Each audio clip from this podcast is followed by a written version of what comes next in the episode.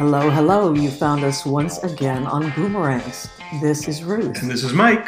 We have a multitude of topics to get to today. The first is the California recall. The next is the kerfuffle between France, Australia, and Britain, and the United States, and the terrible drone attack that took place. We were told was an ISIS-K loyalist who turned out to be just an aid worker for a United States charity. I'm going to talk about a film called Best Seller. All right, oh, then. I saw something else. I saw Happy Accidents, the Bob Ross film that Melissa McCarthy and her husband did, the documentary on... On Bob Ross, yeah, the artist? Yeah. Oh, I'll yeah. I'll tell you about that. Okay. Okay. I'd love to hear about that. Yeah. So, the recall... Like I said, I'm not sure that there's anything new to say about it, except that it may be a bellwether of things to come. I think that the greatest gift Gavin Newsom got was having Larry Elder join in and float to the top of the candidates. I guess in the end it worked to his advantage, right? I think it really did, because he was... Because of the kooky factor? Because of the very Trumpy factor. Mm-hmm, mm-hmm. And he could say that Trump is gone, but Trumpism right, is alive right. and well. I guess there's a lot that you could say about the fact that it was such an overwhelming victory on the part of Newsom. Right. Even in some of the redder parts of the state. Is the, that right? The no vote was, it may not have won completely, but it got a good percentage in some of the counties that are very red. You know, in Orange County, he won. Orange County's changing in San Diego County, too. Oh, yeah? Used to be much more right-wing than it is now. I guess I knew that that was true about San Diego, too. They're both changing. Anywhere near the ocean. I wonder why that is. I don't know. I've heard that it's not that people wanted Gavin Newsom, they just didn't want a Republican. It wasn't so much a vote for Gavin Newsom as it was against the alternative. The other forty-six. Yeah. Well, people are saying that it is evidence that a pro-vaccine policy mm. has political value and and people will respond to it. So that's good news maybe for Biden and for Democrats all around. Can you spin that out a little bit more, the pro-vaccine part of it? The majority of voters support mandatory vaccines and mandatory masking, even though the folks who oppose it get a lot of press time, a lot of camera time. So part of why people were behind Newsom, even though he hasn't been super popular throughout his administration so far, is that people really feel strongly about that. Huh. I think we talked about it before, about the impatience of the pro-vaccine oh, yes. crowd towards the anti-vaccine. And so there's value in terms of Democrats getting votes to the stance that most Democrats have taken in state oh, offices good. and nationally. So it's almost like there's a market for rational thinking. Who would have thought? I guess that bodes well for Biden. If yeah, the, um, that's if the, the point they're making. Really mm-hmm. make a difference in the... Right. And they say more and more the Republican Party, for whatever reason, has allied itself with Trumpism, if not Trump himself. Mm-hmm. Oh, there was that story this week about Gonzalez in Ohio, mm-hmm. is it? Ohio. That he's That's not right. going to run. He's a Republican who voted for impeachment. Yeah. And he was very outspoken about what's happening he to the party. He said Trump's a cancer, and he's going to do everything he can to see that he's not reelected. Right. And so another story I read said that his quitting, not that he himself caused it, but it's a symptom of that they're doubling down on MAGA. Yeah. And it could... hurt them. The reality of the election is that it was forty thousand votes. It's the electoral votes that we really are up against, not so much the actual votes, but the electoral votes. So we won by forty thousand votes in Georgia and oh. Pennsylvania and Wisconsin, I think. Okay. It was such a long time ago. Yeah, yeah. It seems like now. It was only ten months ago, but now Pennsylvania has this audit. Oh, they're, they're going to do an audit too. thing too. But they're doing something more than what Georgia was doing. Or Arizona. Looking for, or, uh, I'm sorry, that Arizona was doing. Yeah. Mm. They're looking at driver's license numbers. Oh, my gosh. And social security numbers. Mm-hmm. And so that's really something. I don't know that they can get away with that, with mm-hmm. finding out that kind of personal information. Right. It's voting allowed. Is private. Well, even if that's allowed for tracing that one person made one vote, it'll work to our advantage because there was no voter fraud. No, there wasn't. There wasn't any. And there wasn't any in Maricopa County in Arizona right, exactly, either. Exactly. I did do a prank call this week to Karen Phan in, in oh Arizona. My. And I just left a message and I just said, it's Michael Lambert. And I wasn't sure if there's been a report issued yet about the audit of the electoral votes in Maricopa. Could you let me know if the results are posted anywhere? And did you leave your number? Yeah. Oh, good. I don't think that anything's come of it. I don't know. It's been six months, I think, now. And they were supposed to do it in one month? Yes. Well, it's something ninjas. Tech ninjas? What's oh, yeah. Cyber Ninjas. Cyber Ninjas. That's who it is. Well, it's ridiculous. Yeah. But anyway, so maybe there's some cause for hope for twenty twenty-two even. I think there might be. I think the Newsom thing gave mm-hmm. people confidence. There, there may be a groundswell of support for Democrats. Right. But then we're going to be gerrymandered. That's so, true. That's true. So That's badly. a lot to overcome. But maybe the voting rights bill will pass, and that will help with some of that. I heard today that Biden has something up his sleeve when it comes to, to voting rights. Through? Yeah. Somebody who was on Twitter said that someone who was in the White House, I mean, he, I guess, has been right enough times, mm-hmm. and that he thinks that Biden has something up his sleeve mm-hmm. with Manchin and Sinema that's going to persuade them. Oh, I hope so, because I read one article that I just read the headline and I couldn't go any further.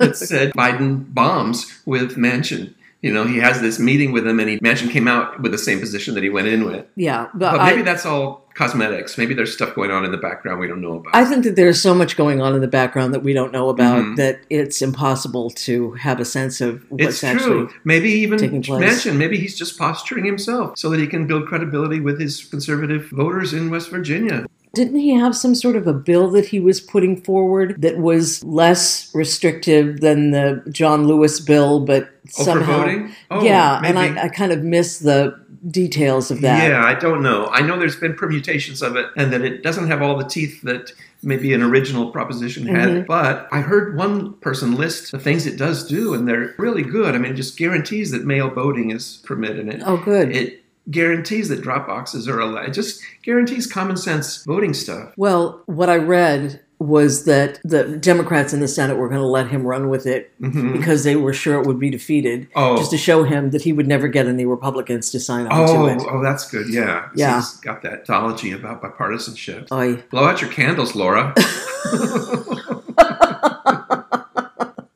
You'll have to Google that and find out what I'm talking about. Um, so, France.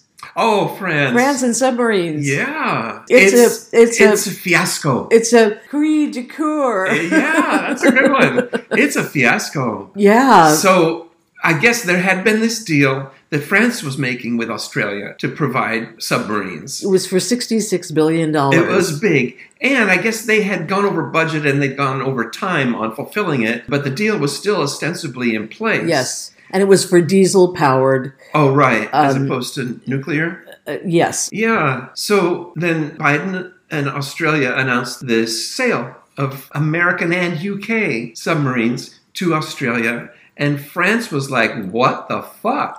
Because they had this deal in place. Yes. And they have withdrawn their ambassador, and they are really pissed and doing They're more really dramatic pissed. things than they've done. It said in the paper that even they were against us with it when we went into Iraq, but they didn't go this far with those objections. Well, both Britain and France were very upset with the U S for the way we withdrew. Mm-hmm. Britain especially, because they felt that they had just done it unilaterally. And I guess they had British soldiers there as okay. well. I think that there were French soldiers. I'm not one hundred percent sure about that. Mm-hmm. So they were already a little peaked, leery of us. Yes, they yeah. were not happy. Yeah.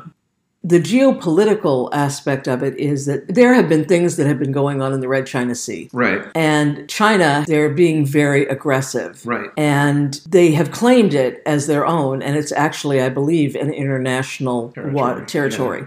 This really has to do with China mm-hmm. and the U S right. and having Australia be there mm-hmm. as a bulwark right. against right. China being aggressive, as they have been. And these nuclear-powered submarines are apparently quieter, and they wouldn't alert China's submarines or right. boats or military or whatever the hell they have going on there. Right. And that's why Biden, I guess, leapt at the chance to yeah. upgrade. So Australia was the one that was getting a little panicked, mm-hmm. saying these things are going to be obsolete by the oh, time right. they're completed because they're right. so over schedule.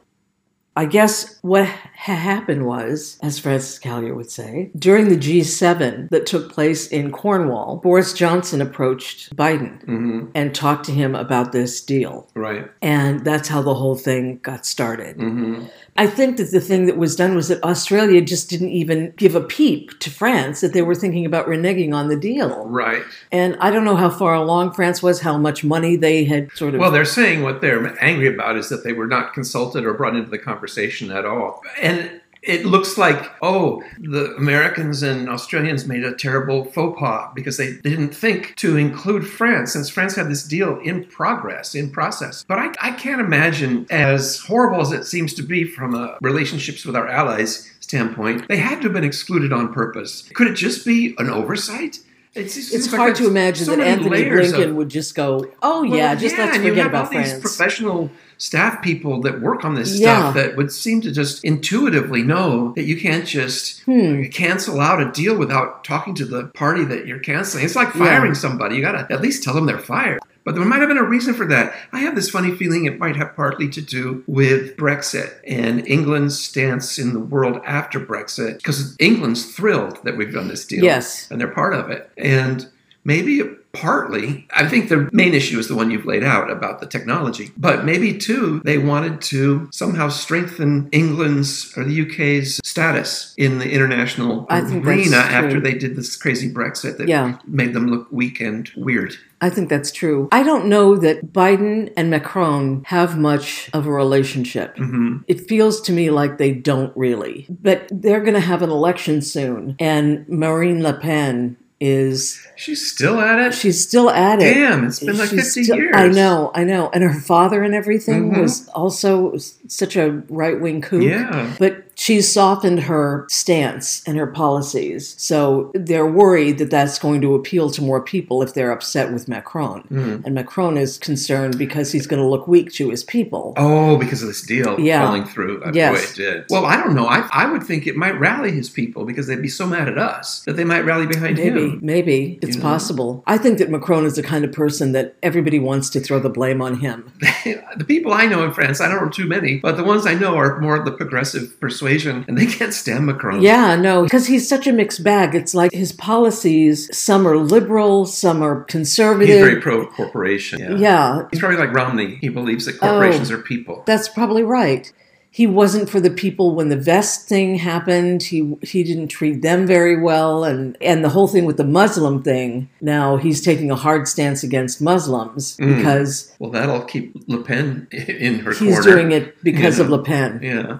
So the whole thing is a big hairy mess. I'm going to have to go back there and help. You need a few more prank phone calls in France. I need to just go to France and, and help. I need to be helped. Yes, like, we do. What else do we have to talk about? The, it's sad and depressing, but the Afghanistan news is it's huge news. Which that, part of it? You covered it already. Or you said we would talk about it. The drone strike that ended up killing oh, civilians oh, the drone strike, and seven yeah. children. Oh, yeah. I mean, that's really bad news. Tragic. The, the remarkable thing is that Lloyd Austin apologized for it. I don't know who that is. He's the Secretary of Defense. Oh, okay. He apologized for it. He said we were wrong, and we were shown that we were wrong yeah. by the New York Times, yeah. which is... amazing. I did read that, that the C I A had the information that their target was the wrong target, but the timing oh. was such that by the time they were able to tell it to defense, the, oh, they knew the instructions were already in place for, oh, for no. the missile to go. Oh, no. Yeah. So do you want to just encapsulate what this story was? Yeah, but correct me if I'm wrong, because I, I don't know if I get it exactly right, but we did this drone strike as we were doing the exit from Afghanistan. After, after that, suicide bombers. Oh, that's right. Killed the people. That's right. This was retaliation. And, and Biden made that threatening comment, we'll come after you. And yeah, so definitely. We were told that an ISIS-K unit was bombed by a drone strike. And, you know, it was all like, look how great we are. We did this great thing. And then it turns out not only did that not happen, but something really horrible did happen. Yeah. And this was a, a worker who was a bachelor living with his three married brothers. Mm. All he did was basically work as an engineer for this one California nonprofit. Right, an N G O. Yeah. Wow. The things that they thought were fuel mm-hmm. or were going to be used for the attack were actually water. Oh, God. That he was taking. And he yeah. he got off track because he didn't actually own a car, but the entity that mm-hmm. he was working for did have a car right. for his use. And he was asked to pick up something or somebody, and right. that got him on the path. And the seven children, it's just awful. Afghanistan is just lost to us. Yeah. It's, it's lost to the Afghanis. Right. And it was never one to us to begin with. Yeah. It was, we left where we started. Yeah, that's very true. But they had said at one point that women would be included oh, in the government, and that's, that's not being, happening. Yeah. And there's a building called the Ministry of Women mm-hmm. or Women's Affairs that had health and places for women who had been victims of domestic violence. There was a shelter there for them. Mm-hmm. It was about women's affairs in, right. at least in Kabul, maybe in Afghanistan yeah. in general. And the Taliban just came and took it over for right. their government offices. I guess it's what it would have been if we had never gone in there in the first place. Mm-hmm. Or maybe it's worse. I don't know. Yeah, who knows? We could have um, galvanized the extremists by just by our presence. Yes, that's true. And that's the tragedy of it. Well, well, should we go on to entertainment? To, yeah, let's talk about T V. I heard on Film Week, on K P C C's film program, that there was this movie called Best Seller. It stars Michael Caine okay. and Aubrey Plaza, two people I'm very interested in. And they raved about it. Well, I watched it. And it's very good. The thing about watching a film like this, it's a young woman who's the head of a publishing house that her father left her. And she needs a book by a major writer. And this guy is kind of a Joseph Heller in that he had one huge book at one time. Or like Catcher in the Rye. Salinger? Thank you. J D Salinger, who wrote a book at one time that was a massive, earth-shaking hit. It was hit. A juggernaut. Exactly, but, yeah. but has not published... Oh. In the meantime. Right.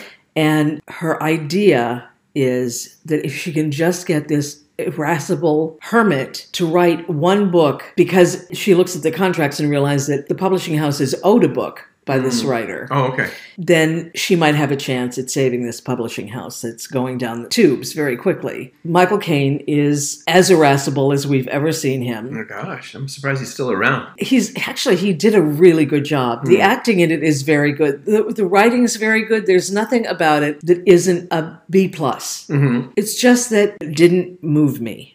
Yeah, it sounds like the story was well structured, but something was missing in the, maybe in the relationship or in the characters themselves. A little something is missing. It isn't so much the chemistry. I think that their chemistry is good. It's that there's a distance to it. Moments that I felt really let the movie down was when this young woman has a plan to have people read parts of his books. He won't read his book mm-hmm. at the, on these tours, and people want him to read it. He won't oh. read it. But you don't get the sense from the readings that it's about a relationship. Right. You just get the sense that it's about ideas. Yeah. And that doesn't pluck at my heartstrings right, at all. Right. If it was something like Sophie's Choice, something like that, that was being read, that would be tremendous. Oh, but it, right. They, they, the book itself that yes, they center it on. Yes. I get it. Yes. Okay. That yes. it's something that people are ravenous to read, enough. That they feel it's palpable for them. Right, right. And that didn't come through. Oh, so without that piece, I felt like it just wasn't the object of the amount of attention right, because it hadn't grabbed getting. People on that emotional level. Yes. Oh, that's a great observation. The readings from it just left me So fun. It's like the, the character who was underdeveloped was the book. Yes, exactly. Yeah. Ding, ding, ding. Yeah. Yes. So that's all I have to say about that. I was really looking forward to it. I paid six dollars and ninety-nine cents on Amazon Prime to watch it. Yeah. And gosh darn it, Film Week let me down. Oh, they will do that. It's one person's Green opinion. Night. Green know. Night. Exactly. Rave reviews. Yeah, they will do that. It wasn't them, but someone on N P R was saying how much she liked Nine Perfect Strangers. Oh, really? Yeah. Anyway, we talked about that already. No need to rehash that. Well, I saw this movie on Bob Ross. I want to look up the exact title. It's called Bob Ross, Happy Accidents, Betrayal, and Greed. And it's on Netflix. And it's a documentary about the P B S landscape artist teacher. Teacher, um, yeah. He, we always would make fun of him because he was so sort of zen. He's just this gentle man. And he goes, oh, look, we're going to put a little bush right here. A little bush wants to live right here. And you don't have to put it him. There. You can put it over here. You can put a tree right there. That's the beauty of this. You can do whatever you want. Now, I think a little tree wants to live right here. And it's remarkable to watch him because he has this technique. Aside from his persona. He's got this brush technique that he makes it look so easy. And I'm sure it takes practice. But he hits the canvas with a few little quick bats of a brush, and suddenly there's a tree there with leaves and dimension and depth huh. and color and everything. So technically he was really interesting because he could really do this. I have to interrupt you for just one second to, yeah. to tell you what I thought his gimmick was. Oh, okay. I never watched him. I knew about something him. about him. Yeah. But I thought what he did was color by numbers. Oh, I no. thought that he sold these color by numbers things and oh. then did them live oh, on camera. No, no. no, he didn't do that. He really painted. And his whole thesis was anyone can do this. Okay. And he had this great philosophy of like talent is a myth. And it all has to do with desire and practice, what you want to try. Okay. And so he proved that, and he did it. But obviously, he had innate talent. Anyway, he was on a television program locally in the Midwest somewhere, and he started to catch on. And this couple from Chicago sort of latched onto him and became his business side. They managed his brand. But he was always the person on camera. Over time, they took advantage of him financially. And they were able to start to get control of his brand, his image, his name, products that they were making. Oh. They want to make more money off of him. And he was included in this, but it was really their brainchild. They came out with Bob Ross brushes and Bob Ross paints and Bob Ross oh. palettes and all this merchandise you could get. Oh, wow. Anyway, his personal life was sad because he had a, a wife and a, and a kid. They interview his son a lot. There was a lot of exploitation of him financially. And his wife got cancer, then he got cancer, and the Kowalskis, I think was their name, they managed to get him and his son to sign documents as he was on his deathbed that made it so after he died, they would get all the profits from his name and oh his products God. and his image. So it's really a sad story, but it's also fascinating because you see this man who was really pure. He was really about this mission of teaching mm-hmm. people to paint. He had this gentle voice and this persona, and he knew what he was doing. He was wise. The people who knew him, they interview and they say, no, he was the real deal. That's huh. what you saw was really what he was like. But it just shows you that even in P B S land, it, it would be like finding out that Mister Rogers had been totally fucked financially yeah. by his producers. Oh, dear. You know, so it, yeah. it, it's interesting. And he's just a compelling, interesting person, which is by itself kind of surprising because his on-screen presence is a little boring. That was part of his charm, was that he was this kind of yeah. understated, mealy-mouthed little guy. Oh, look, a little bush wants to live here. Oh, there's a tree. But I thought it was really well done. When he created his art, was it something that you looked at and said, oh, an artist did this? You would. You would look at a, a landscape he did. There was a little bit of a sameness to them because he had this technique. But, you know, most artists, I guess, have a style that identifies them. It's a very generic look. It's not anything that's going to make it into a museum or that's groundbreaking or right. really plays with the form of painting. It's, it's not art in that sense. But it's art in the sense that it's representational art that is pleasing. And he did teach thousands of people in workshops to do it. How long did this show last? I think last he started or? in the eighties and went up. He lasted fifteen years or so. And was his entire show just each time he was on camera, he mm-hmm. painted a different landscape? Yes, that was part of his thing was in the space of his half hour, he would complete a painting each time. There was never like, oh, we're going to come back to this next week and fill in the sky. He would do the wash on the canvas, and he would do the whole landscape and while talking, and he would complete a whole painting. And he was brilliant wow. at it. But they show these workshops, and then they trained people to also go out and do what he did. It's just so interesting that someone so milquetoast has this story of treachery that's all around him. Was there no recourse for any of these people? Because these they, contracts they, were they signed? They were legally, yeah, the contracts were signed. Wow. The son got almost nothing from his estate, and nothing of the profits that the business continues to make, because they're still selling Bob Ross paints and Bob Ross brushes. I know, they're in Blick. I I mean, I saw it. I yeah. saw that there was a display. Yeah, and the son doesn't get anything from them. Oh, that sucks. This couple and their children in Chicago get everything. Wow. Yeah, it's an interesting story. He got um, non-Hodgkin's lymphoma.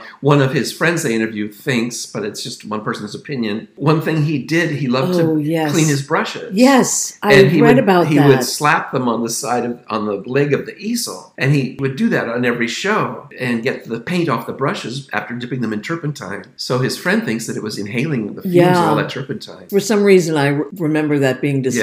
Yeah. yeah, that's very tragic. Yeah, yeah, yeah. Well, It's that time again. Here we go on our merry way.